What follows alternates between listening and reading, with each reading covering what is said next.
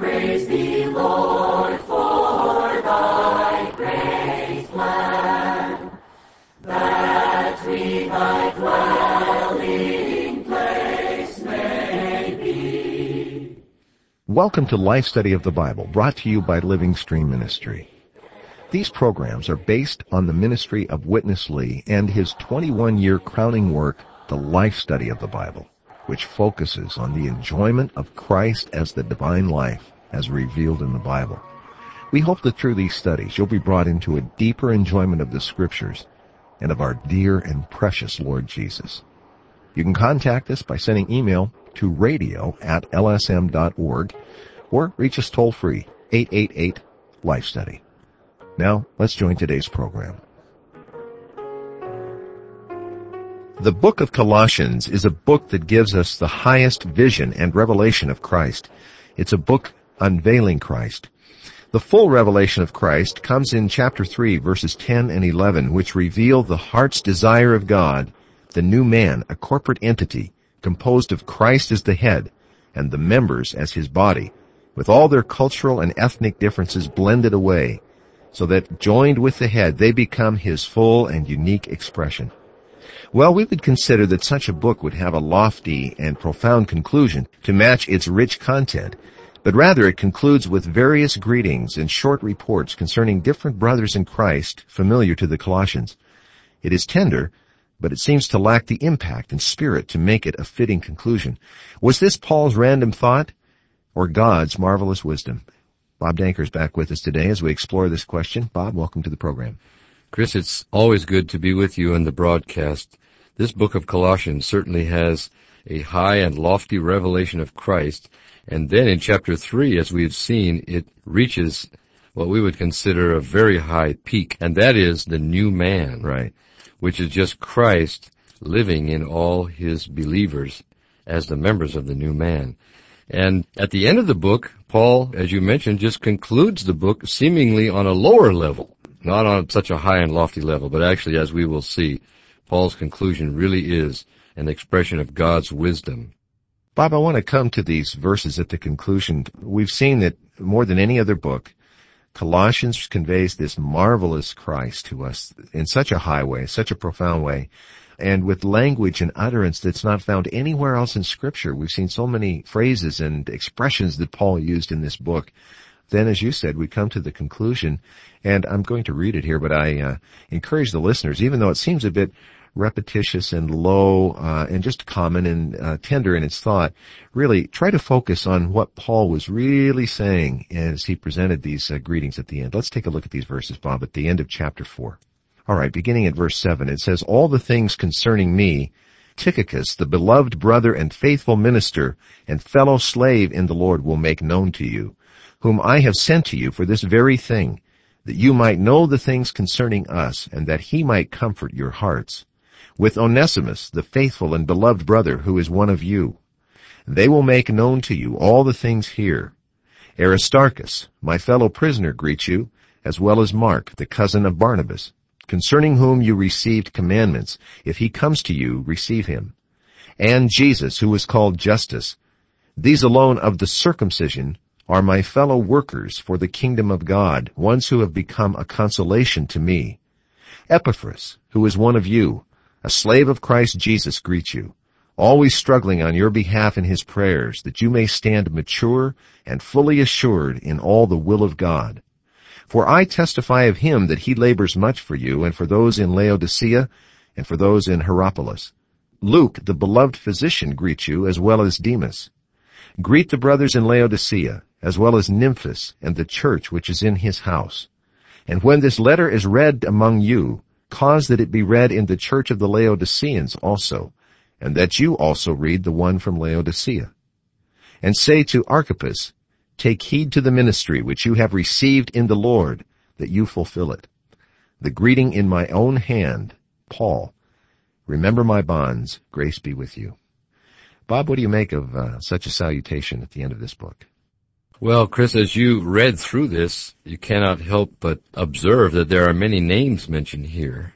I was counting as you were reading, and I counted the names of at least ten persons.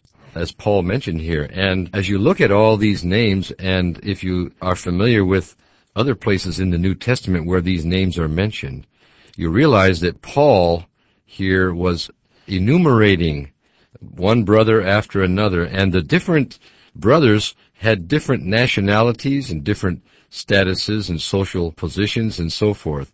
So Paul's intention here, as we're going to see uh, when we hear what Witness Lee has to say, was to give us an illustration of the practical living of the new man. It's very striking. All these names, when you dig into it, you get below the surface, then you can see what Paul's real intention was. I'm anxious to get to this. Uh, let's join Witness Lee, Bob. At the end of such a short epistle, the apostle put in such a long portion for greetings. Originally, I surely didn't agree with this. I feel all these lines should be for the uh, all-inclusive Christ. Paul should save these lines for more and further revelation concerning the all-inclusive Christ. If what has been talked about in the previous chapters is just low things, bad things, not so high, not so weighty, I would say it's okay. That's a kind of a fellowship in writing. But you consider how lofty and how weighty all those points concerning Christ in those two, even close to three chapters. Then, at the end, 11 verses were written by him in this way. Concerning this, concerning that. Why Paul put all these verses concerning this one, concerning that one? Why? Have you seen the importance? You could see Paul applied the new man practically at his time. These 11 verses just again open a window for us to see through. You could see a practical new man living there. You know, in the new man, there cannot be Greeks, Jews, circumcision, uncircumcision, and Caesar, barbarian, slave, freeman. If you would spend time just in these 11 verses, you could find the Greeks, you could find the Jews, you could find the circumcision, you could find the uncircumcision, you could find the slave, you could find the freeman. You could see Paul, I do believe, within him there was a purpose to put out such an illustration of the living of the new man. Hallelujah.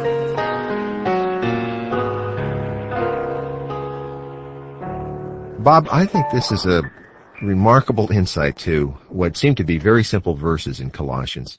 It appears to be this elongated greeting with reference to a number of saints that the believers in Colossae would have been acquainted with, familiar with. And yet, as we pointed out at the beginning of the program, though the sentiment is nice, it just doesn't seem to fit with the rest of the epistle. But it is actually Paul's demonstration of the new man that he carefully presented in chapter 3 as somewhat the high point of the entire book. If we go back to Paul's word on the new man, Bob, and what it really represents, and then connect that to this point, how do we see the new man demonstrated here? Well, as you recall, Chris, in chapter 3, Paul does reach a high point in this book with the revelation of the new man. In this chapter, he is giving uh, different admonitions to the Colossians, telling them to put away all the negative things in their flesh, their lustful flesh, and then he says that they should put away all the psychological evils in their soul. And then eventually when he gets to verse 9, he tells them to put off the old man, to put off the entire old man, and put on the new man. So here Paul mentions the new man, and in mentioning the new man, he says specifically that in the new man, there cannot be, there's no room for, no possibility in the new man to have Greeks and Jews, circumcision and uncircumcision, barbarians, Scythians, slaves, and free men. All kind of different distinctions between human beings the distinction between the races, the distinction between religious and non-religious, that's circumcision, uncircumcision, the distinction between social, cultural, rank and so forth. You know, it's all there. And these things, Paul says, cannot exist in the new man. And the reason for that is that in the new man, Christ is all and in all. So there are no Jews, Greeks, slaves, free, uncircumcised, circumcised, and so forth in the new man. In the new man, there is only Christ. Christ is all the members of the new man, and he is in all the members of the new man. So in the new man, what you have is a putting off of all these distinctions and a oneness among people who are in their natural status, they're all different.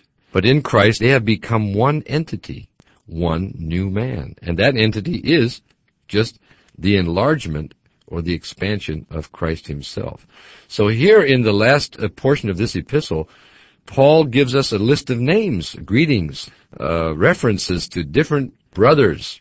And by looking at these names, you can see that among them there were Greeks. Among them there were Jews, and Paul even mentions the circumcision. He says certain ones of the circumcision were the only ones who were one with him in his ministry. And he mentioned a slave, Onesimus. He mentioned a physician, Luke, who no doubt had a high standing in society as a doctor, as a physician. And, you know, you see all these different people. And then he mentions two churches. One is Colossae, one is Laodicea, and he says, the epistle that I wrote to Colossae, you should have it read in Laodicea. And the one I wrote to Laodicea, you should have it read in Colossae. So eventually, everybody is blended together, you know. There are no distinctions. You just cannot see the distinctions, although in the natural realm, there are distinctions. But these brothers whom Paul mentions have been delivered out of that realm. And they are now living in another realm, the realm of the new man where Christ is all and in all. He is everything in the new man. And this is a marvelous reality which we should be able to experience on this earth and which Paul mentions at the end of his epistle. Going back to a program a couple of days ago when we first looked at this matter in some detail, when we take these verses from chapter 3 of Colossians and add them to the verses on the new man in Ephesians chapter 2 and chapter 4, in Ephesians, Paul even said that God created the new man out of two peoples, the Greeks and the Jews, which really those in those two categories, all of the peoples of the earth fall.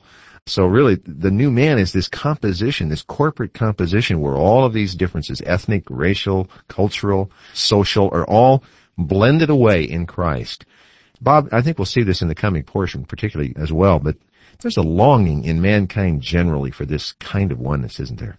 I believe there is, Chris. You just feel within you that these distinctions of race, nationality, social status, they're all very artificial. And they actually go against a real deep desire within us to have the real oneness, the real blending among the different peoples on the earth. But where can you find this in reality? Well, according to the Colossians, you can find it in the new man. This is where you find the blending of the races, the blending that takes place in Christ and through the cross of Christ that terminates and brings to an end all the natural things that divide people, and then the dispensing of the rich element of Christ into the believers to constitute them with Christ as the unique element, so that Christ becomes the unique constituting element, the unique person that is there in the new man. Christ becomes everything in the new man. And Bob, I think for any of us who maybe in our youth or perhaps throughout our whole lives have uh, sought such a, uh, oh, what we at one time which we used to consider a sort of utopian ideal, really for all men's effort, there's no way to achieve this kind of oneness apart from in Christ, where both the death of Christ and the life of Christ are operating. You're absolutely right, Chris. I think uh, human history has borne this out. Let's go back to Witness Lee at the time of Paul, between Rome and Colossae, there was a spacious region.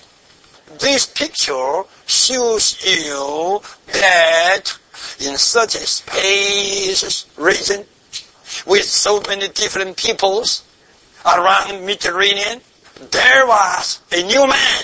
A new man was there. in Paul's sensation, there was a new man, a new man constituted with Greek, Jew, circumcision, uncircumcision, barbarian, Scythian, slave, freeman.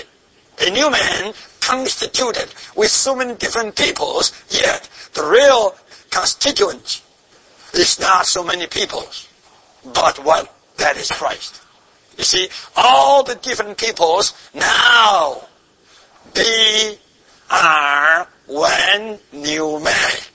Between all these individual believers, there's no difference. Between all the churches, the church in Laodicea, the church in Colossae, no difference. I read you this letter, Colossians. After reading, you pass on to the church in Laodicea. And I wrote that letter and asked them to pass on to you. And you read. It doesn't mean I write a letter to you, Colossians, and this is not for Laodicean. No. It is for you and for them. And I wrote them another letter. It is for them, also for you. Could you see the fellowship here? the oneness here, and the harmony, and the intimate traffic. You must pick up this kind of sensation. Then you read these 11 verses. You could say, my, this is a description, a very fine portrait of that new man. The new man that lived on this earth around Mediterranean. Not a small thing. You just consider. Even though the Roman Empire had taken over all the different peoples, the Roman Empire even used the Greek language to unify all the peoples. Actually, it didn't succeed. Still, the Jews are the Jews, the Greeks are the Greeks. No need to say between the peoples, between races, even between ranks. The slaves are slaves, and the masters are masters. But, hallelujah, among so many differences, different ranks, different races, different nationalities, different peoples, among so many differences, I tell you, there was a new man. All the churches are just one new man. You read this portion of the word, you could see what was there in Paul's heart the one new man. The one new man. Not only one single local church. Not only one single saint. The one new man. I say again, purposely he wrote all these names by selecting. For sure, by that time, the Apostle Paul should have known more saints do you believe among those in the Rome whom he knew, and among those in the Asia Minor whom he knew, only these 12 or 10? It must be more than this. But he selected. He selected. He selected someone that can represent Greek. See, he selected someone that can represent Jews, and so forth. He selected. You see, to give us a full picture showing what? Showing the one new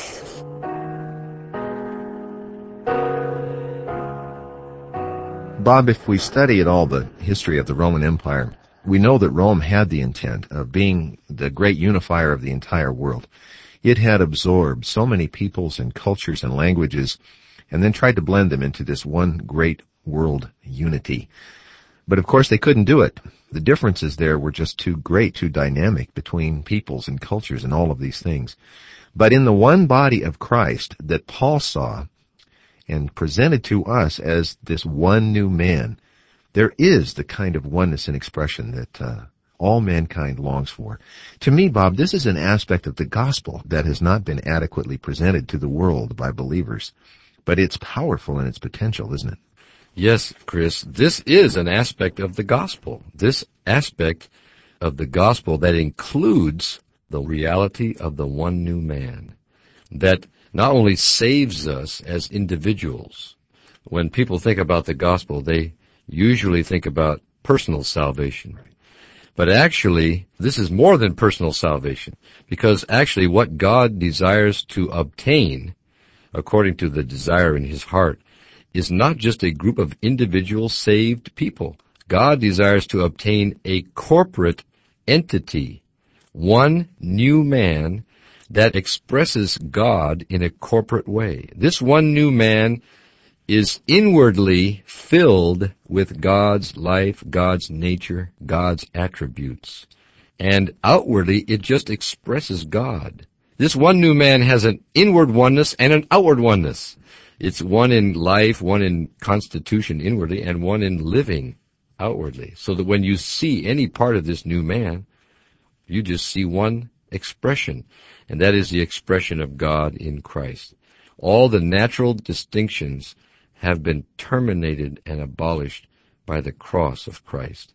So, in order to have this reality, we need to experience the death of Christ, and we also need to experience Christ as the resurrection life. These are things that we cannot find in the world. For instance, today, many people are talking about one world. The world is shrinking. The globe is shrinking. We have a global economy now. Mm-hmm. Uh, we have so much travel and so much, in a sense, mixing of the races. Uh, so much migration around the world and so forth. It just seems that if we could unite all these peoples together, it would be a wonderful world that we live in, right? But there's just no possibility to have this kind of union in the natural realm, in the realm of the natural life. The distinctions remain and they just cannot be overcome. Even the United Nations cannot overcome them. Right. So what can overcome the differences among the nations, the peoples of this world? Only God's complete salvation, which produces not just a group of saved individuals, but brings us into the reality of a new man. One new man, which is just Christ himself dwelling in us all, living in us all, and living out of us all, and blending us all into one entity.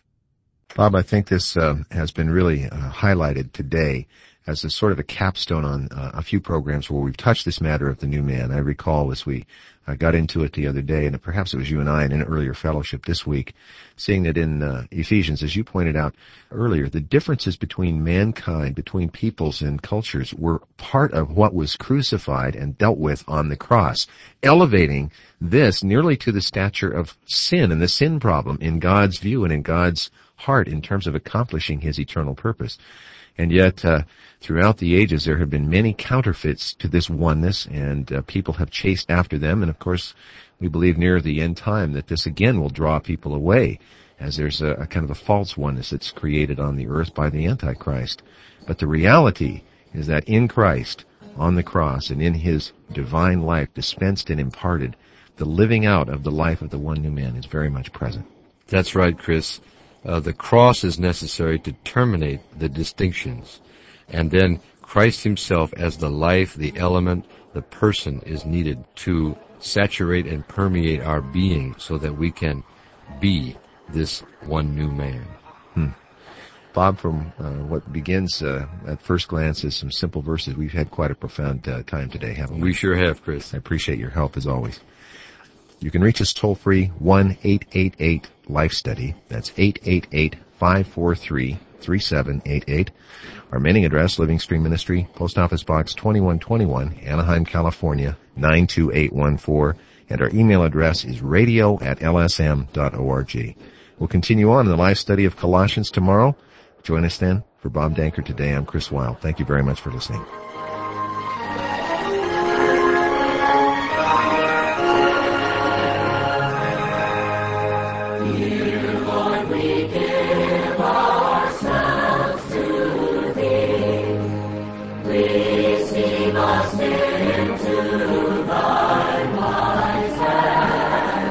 Thank you for listening to Life Study of the Bible with Witness Lee. These programs are based on messages Witness Lee gave when he did a comprehensive book-by-book study of the Bible, showing how Christ is life to man. Whether you're hearing these life studies via radio, online, or as a podcast, we hope you'll visit our website, lifestudy.com. There you'll find more than 1700 audio studies covering every book of the Bible. Again, that's lifestudy.com. Thanks again for listening.